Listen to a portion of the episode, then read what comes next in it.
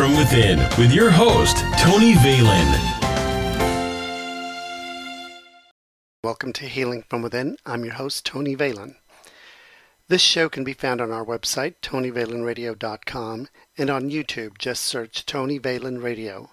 On Facebook and on any of your favorite podcast apps, search Healing from Within with Tony Valen. I created this show to present people that are able to help provide healing, whether it's physical, mental, emotional, and helping with this human experience that we go through called life. The people that have been guests on this show are here to tell a story, their story. When you listen to this story, you find a real person with real experiences that have made them who they are. And they are now on a mission to reach out to the world and reach out to the masses. Joining us on today's show is astrologer and tarot reader Anita Stewart, aka Aria Sparrowsong. She's been a tarot reader and a caster of astrological charts for over 45 years in the Tampa Bay area, Washington, D.C., and in Europe. Known in the real world as Anita Stewart and previously known as the Tarot Lady, she is a tarot and astrologer scholar and has read oracle cards cast runes, and has done house blessings throughout Tampa Bay area. She revived the ancient art of tea reading and has also been doing readings with Lenormand cards or a deck, which is very popular in Paris. She's going to tell us all about it later on. So I'll let her extend a little more information on that. Healing only begins as we learn more. Uh, Anita's next project is painting and creating a, a new Lenormand deck. So we're going to talk to her now. Anita or Aria, whichever you prefer. Welcome to the show. Thank you for having me. And you can use Anita, that's fine. okay, well, thank you. Um, so let's get started. The, the first question I always ask my guests is What are your gifts and how did your journey begin? Um, my journey began, I, I believe, just searching and reading. And I remember times as a teenager, um, I was extremely gifted just with the English language, with reading. I read a lot. I didn't really know how to play, if that makes any sense. Yes. And I have I have an I'm Aries, but I have a Capricorn rising, which made me very serious as a young child and very playful as an old an oldster. So it's kind of like the time gets the timing gets screwed up with us um, when we have Capricorn in our um, charts that that's prevalent anyway. So I was reading things like the Upanishads and the Bhagavad Gita and the Bible from beginning to end, and I was really on some kind of spiritual search um, that nothing seemed to nothing seemed to strike out when I was 14, 15 that really made me stick with it. And I was still going to mass and all of that. So I had that religious aspect, that part of my life. And my father, who was an Aquarius, decided he was going to bring me um, for my birthday. And I think it was my 15th birthday. He bought me a deck of tarot cards, and they were the Aquarian tarot cards, the really pretty Art Deco ones so right away i was i was just totally engrossed in knowing how they worked. Um, i played with them. I started to read for everybody. I was even reading for my cat. Um, so it was it was kind of an interesting foray into metaphysics at a very young age. And astrology i understood right away. There were um, some paperback books by the actress arlene dahl Mm-hmm. And I remember I picked one up for Aries and I read that cover to cover. Then I bought all the other signs and read those cover to cover. And then at the time, as a few years went on, Linda Goodman's Sun Signs came out, and that became a very popular book for people that were seeking more information about astrology. So I bought that book and read that and was just just absorbing like a sponge everything I could get my hands on.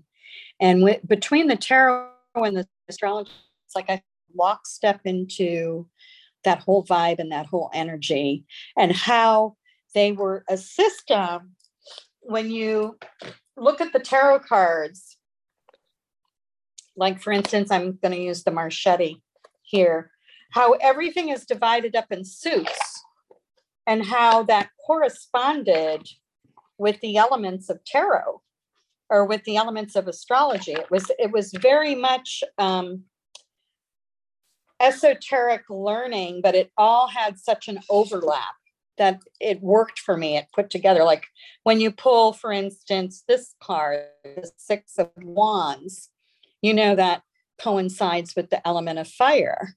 You know, for example, uh, same thing with something like the swords. You know, you know that co- corresponds uh, corresponds with air.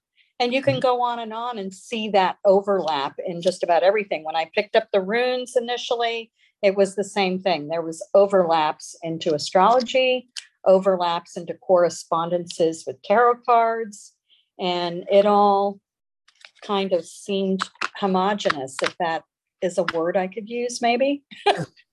homogenous, uh, blended, you know. So for people that don't know, can you explain the suits to uh, what the, each suit means or what can you possibly, what meanings they give to people in their lives? Like, um, for instance, the tarot cards, uh, let me define what a tarot deck is first, I guess, because yes. a lot of people kind of confuse that. Uh, yes. Uh, because there are oracle decks too that are not tarot and tarot that that's not oracle and um, the if for it to be a tarot deck it has to have a what's called a major arcana um, of zero to 22 cards, number zero to 22. Then it has a second section of uh, the major suits, which would be wands, swords, cups, and pentacles, or something close to that. And um, those are elemental. And you've got your court, you know so you would have 14 of each of those suits right. uh, so it, a tarot deck has to have at least 78 cards that's what would make 78 and um, the air for instance um, which is the swords uh, the swords um, equals air the, the wands equals fire the pentacles equals earth and um, the cups equal water. So when you're looking at those elements, you're looking them at them in so many different ways. You can correspond to astrology. You can correspond to high magic if you're pagan or Wiccan, mm-hmm. you know, because those elements are used. Um, I would say wands is more of the fire signs like Aries, Leo, Sagittarius. Uh, swords would be the air signs. Um, water would, you know, the cups would be the water signs, the pentacles would be the earth signs. Right. So you can have those kinds of associations as you work with the tarot deck itself. And it's interesting how it all overlaps and associates with each other, though. Absolutely. So, in in all the sessions you've done with people, uh, is there a favorite of yours that you've had? You know, a favorite session. I mean, you don't have to tell us about the person, but just the outcome and what had what was discovered and what they did for the person i think that's a really hard question because i really love working with people and i do this because because i want to help people mm-hmm. i think it's really important that our priorities be in the right place because uh, the energy doesn't come from me it comes from somewhere else mm-hmm. i'm just kind of like the conduit that lets it happen right. that it flows through. And I, I've got to say that every reading I've ever done has taught me something new, which I really love. Um, so it's not just an energy that I'm giving to someone else, but it's almost like an energy that's reflected back to me. So in in my desire to help people, I'm helping myself as well. You yeah. know, it's that exchange of energy. And I was going to say, because it seems like, uh, or at least I've heard from different people that whenever you do a reading or whenever you you're intuitively connected to someone, there's somewhat of a reflection between what you give and get at the same time. So I totally yeah. understand what you're saying. As far as the energy that that uh, flows in, you know, whenever I intuitively connect into someone, I I feel like uh, all of a sudden this funnel opens up on top of my head and water starts pouring in, and this this energy and everything I have to say comes at me so fast that I feel like I can't talk fast enough to say everything. I'm afraid I'm going to miss something. So, have you ever experienced something like that? Yes, it's very. Um, it's sometimes it's so plain to see. It's exactly that. I have I have a very um, it, it's an aspect, it's an astrological aspect in my third house. And I don't know if sometimes if it's a blessing or a curse, but it's the sun and Mercury both in Aries and they're conjunct each other in the third house, which which to me an astrologer says I have to communicate and I've got to do it now and don't try to stop me. And so I, I kind of get that in some readings where, just like you said, it's like the words are tumbling out and they have to be communicated. They have to be kind of, I don't want to use the, eh, well, maybe I will, kind of force fed to the other person. Because you know maybe they're they've been getting this lesson, but they're they've been getting this lesson from other readers or other people or advice, and right. they haven't taken it before. Yeah but now I'm forcing it on them. Basically, this is you have to sit and listen, and this is coming at you, and it has to be part of your personal experience to get this, you yeah, know, exactly. to get this now, you know. And when someone comes to you for a tarot reading, and you know, we all have come to you with different questions and different needs or whatever. But you ever have you ever guided someone to do an astrolog- astrological chart instead of tarot reading? I usually will, if they come for a tarot reading, I give them a tarot reading. But if we discuss maybe some other parts of their lives, what's going on with their lives, and they're not too clear, um, sometimes showing them a diagram let's let's face it we all learn different ways sometimes we learn from hearing sometimes we learn visually um, and I would say when you're hearing somebody, when I'm reading the cards, it's like a story. I'm telling them a story. Um, when when I'm advising them with an astrological chart, it's definitely more analytical. So, how is this person? The question is, how is this person going to respond? Or how will I be able to give them this information and then be able to react and and you know follow through with it and some people react definitely definitely in a more um like a get it kind of way when you're showing them an astrological chart chart and you're showing them the aspects and it, with every astrological chart that i do and i do mine differently than most people um, most astrologers will print it off so they're giving the client a printed off something that they may or may not have read. Right. And the client is paying a lot of money for that. Mm-hmm. Um, I print it off, but I also have it on my computer. I want to be able to give the client something for their hand, but I want to look at it on the computer and I want to show them how to read their own chart because that's key. Right. Is how to read your own chart how to know about the transits and how the transits affect your daily life. And um, if you can't show that to them, you shouldn't be giving them the reading, you know, right. because you want to give them some practical advice based on that chart and how they can take that chart, walk away from your appointment, and use it in their everyday life in a practical way you know yeah. And uh, do you do charts on yourself or readings on yourselves or your family members, or, or are you the type that will not do that? I will do simple questions for a family for a family member or good friends. Um, sometimes, you know, people people keep portions of their life pretty secret, and they may need guidance on things, even family members um, like i'm in a i'm in the process for instance of buying a house so I've been pulling cards on that pretty much for myself pretty much all week, you know, to well, see the status of um, did the deal go through? Did it not go through? But there is a fine line with that too, because you don't want to be in a situation where you're cyber stalking people, yeah. you know.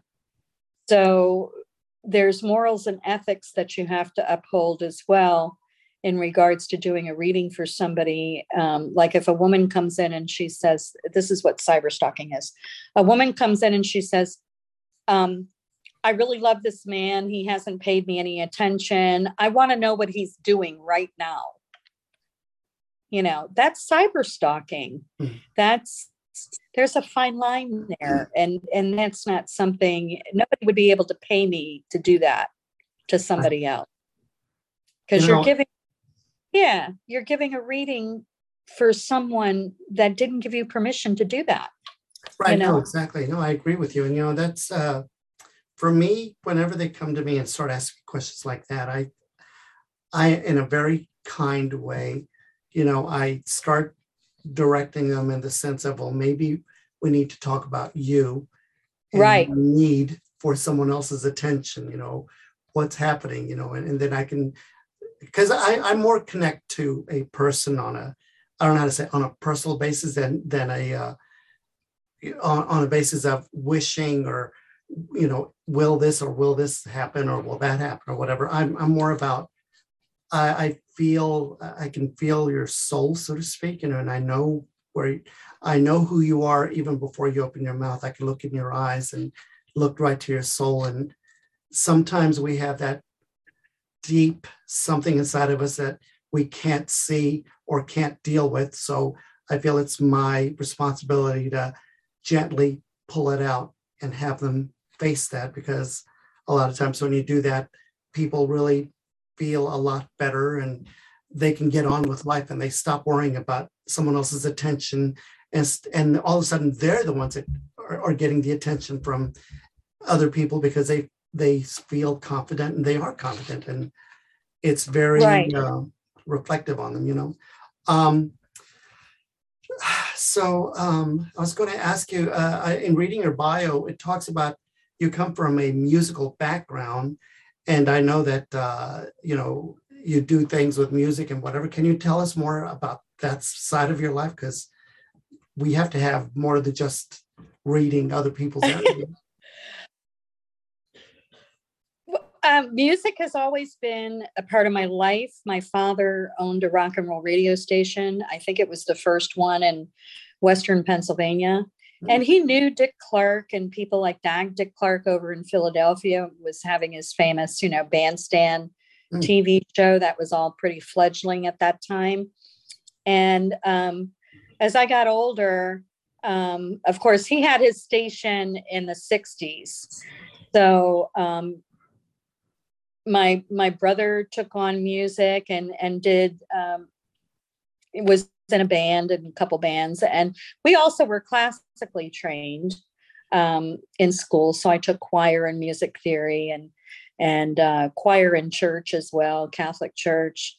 Um, but as I got older, it was it was like the cool thing to to be absorbed with classical music and rock. So we're talking about the the time frame of like the bands like Yes and um, Moody Blues and the and the bands that you you would call art rock or classic rock.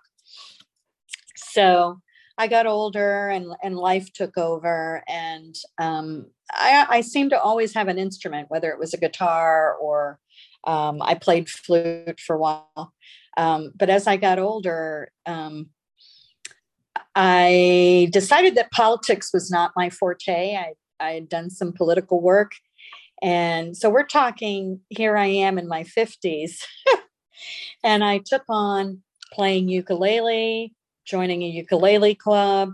Um, then I brought, I bought Sofar Sounds, which is um, a live music showcase to Tampa. They have mm-hmm. them in um, major cities all over the world where you have um, bands that that will come and do like house shows or you think up of these really cool venues where you can gather people and and curate these really cool music shows. Uh, so Sofar Sounds is out of London, and I moved away for a short time, so I turned it over to somebody else. And unfortunately, Tampa hasn't come back with it. They haven't had any shows recently. Um, but we're looking to maybe at some point pull something like that together again. Right. So in the meantime, I now I write. I'm the managing editor for Rock at Night, uh, which is a online, digital, and in print magazine. It's an international magazine. Um, so I write, review, interview musicians. Um, I just did a an album review today, and I'm probably going to do another one before the day is over. And I always have my ukulele handy. Here it is, right Yeah. here. Right. So I'm always playing and um, hope to get more involved with the Tampa Bay Ukulele Society. They're a pretty big group now. Oh. And yeah, and my friend had started the one that was in East Pasco. So eventually, when she moved out of the area, it absorbed into the Tampa Bay one. So it's all one big one. And there's live jams and there's online jams. So So in, in everything that you're involved with and the way your life has gone, do you feel that you are where you're meant to be and are you happy where you are? Yes. Yeah, I am. In in my retire, I feel like I'm accomplishing more as a retired person now than I was when I was in the work world for sure, you Yeah. know, and that's on every level, you know, pol- politics, uh, it just, to me, it seemed like a dead end for me. Mhm. Um, and being an environmental person, which I, I spent many years and a lot of heartbreaks doing that kind of work. And I just feel at this point in my life, it's time to follow whatever is blissful. Right. you know. Um, so if you could do anything in life and you know you have no limitations, no worries, no anything, what would it be that you'd be doing? I would probably travel more. I think it's become travel, especially international travel, has become pretty challenging, especially with COVID and everything No. that's going on. Um, but I would probably travel to some of those places that I haven't been to when I was young. Um, I spent a lot of time in Europe when I was younger. I would probably go back to and pick up on those places that I didn't get to go to throughout Europe. At least I'd start there, you know. Right. I liked Mexico. I really would like to see more of that country because there's some beautiful parts there that I did not see. Mhm. Um, I love cruises, but I think they keep you too contained for too long. Does that make sense? You're on Yeah, the yeah, I, yeah. long. Because whenever I've done cruises, I have to tell you that they offer the excursions and whatnot. I never go on the excursions. As soon as we land somewhere, I go off on my own. They just tell me when I have to be back, and I'm out and I'm looking at, uh, for lack of a better word, the the real country, the real people, and visiting Right. places that not everyone would visit because that's just who I am. I like to see different, you know, than others. Um, do you have any uh, events coming up, or classes, or books, or anything you'd like to tell us about? I'm doing a goddess class right now based on um, a friend of mine who passed away from ovarian cancer back in 2007. Her name was Shekhinah Mountainwater. And she had written the um, goddess book. Um, it was called Ariadne's Thread. And she also created a set of women runes. I have those right here but uh, these can be purchased on Etsy. The book is hard to get. You can get it in some discount outlets as far as um, Ariadne's thread, but this is the Women Runes book and the deck, which you can buy on Etsy. And um, was quite a, a force in women's spirituality. So to get to gather women around the teaching of that book um, is gonna is gonna be pretty amazing. And we've done the first chapter already. Um, this this is a course of a year and a day. Gotcha. And and then the next thing I'm going to be possibly working on is um, another associate of Shekhinah's was um, a tarot creator. She was she was a pagan witch. She was an animal advocate. Um, she was quite a woman. She was uh, her name was Flash Silvermoon. She was from Melrose, Florida, outside of Gainesville. She had a huge property there. And there's over the past couple years, she died right after Hurricane Irma. Mm-hmm. And um, after Hurricane Irma, nothing was ever the same for her. Her health started to fail. Uh, but her land is still there and it's for sale. Mm. So we're trying to get a group of women together that can actually purchase the land and make it into a place for where women gather and some type of memorial for Flash. And mm. you can see Flash Silvermoon when you look up her website. Her website is still up online. So, so she died, I think it was 2018, but it was very early in the year. I see. Wow. Um, so if people want to get a hold of you for a reading or for anything, can you tell us uh, how to get a hold of you, your websites, your social media, anything? All of it. Yes, if you look up Tarot and Stars anywhere, tarotandstars.com um, or hashtag Tarot and Stars. I'm on Twitter, I'm on Instagram, I'm on Facebook. Um, except I've been banned for three days on Facebook because I was a bad girl. But which I think is happening to quite a few people when they express their opinion about something. Really? So, um, but anyway, you can find me there, Tarot and Stars. Um, and, you know, I do in person readings here in Tampa, mm-hmm. or I do online, FaceTime, you know, Facebook. I have used Zoom on many occasions as well. Gotcha. So, what about a phone number for people that want to verbally? Um, 813 312 2292. Perfect. Okay, great. Number. Well, Anita, I want to thank you so much for this uh, interview. You know, it was very interesting talking to you, and um, just uh, I'm grateful and humbled that you would take the time to talk to us. I think it's great. And I definitely need to hear more about your show or listen in. So I will be doing that going forward.